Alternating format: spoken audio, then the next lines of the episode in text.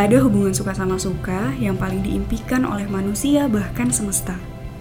Hubungan suka sama suka yang Allah kisahkan saat ia memanggil lembut hambanya. Wahai jiwa yang tenang, kembalilah kepada Tuhanmu dengan hati yang ridho dan diridoinya. Hubungan suka sama suka yang Allah kisahkan antara dirinya dan para sahabat Rasulullah. Allah ridho kepada mereka dan mereka pun ridho kepada Allah.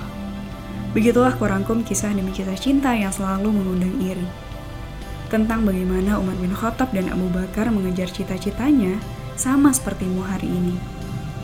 Tentang bagaimana Khalid bin Walid meniti karirnya sama sepertimu hari ini. Atau tentang bagaimana Rasulullah memperjuangkan visi besar hidupnya sama sepertimu hari ini.